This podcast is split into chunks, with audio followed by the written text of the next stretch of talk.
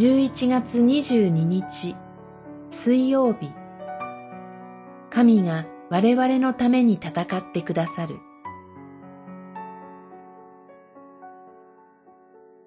歴代史下32章。敵には人の力しかないが、我々には我々の神、主がいて助けとなり、我々のために戦ってくださる。三十二章八節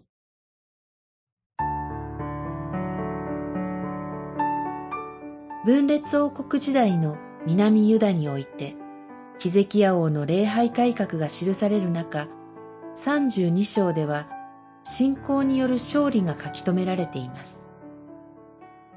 当時、北のアッシリアはとても強い国でした。アッシリアの王、センナケリブは、その勢力を広げるためにユダに侵入してきて、ユダの多くの町がアッシリアに占領されました。八節の言葉は厳しい戦いの中で、ヒゼキヤ王が指揮官たちを激励する言葉です。ヒゼキヤのこのような言葉は、その場をしのぐためだけの言葉ではありません。それは彼の強い信仰の中から出てきた確信に満ちた言葉です。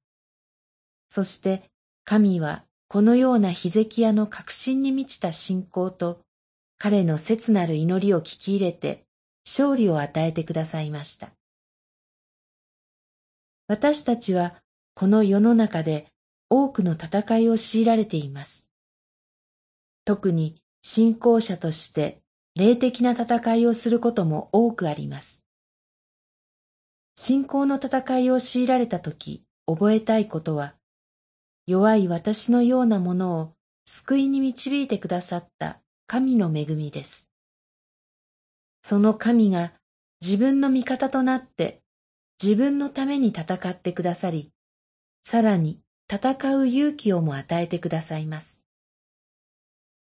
今日も神が私と共にいてくださることを信じて、勇気を持って生きる一日となりますように。祈り。いつも私と共にいてくださり、共に戦ってくださる神を信じることができるようにお祈りします。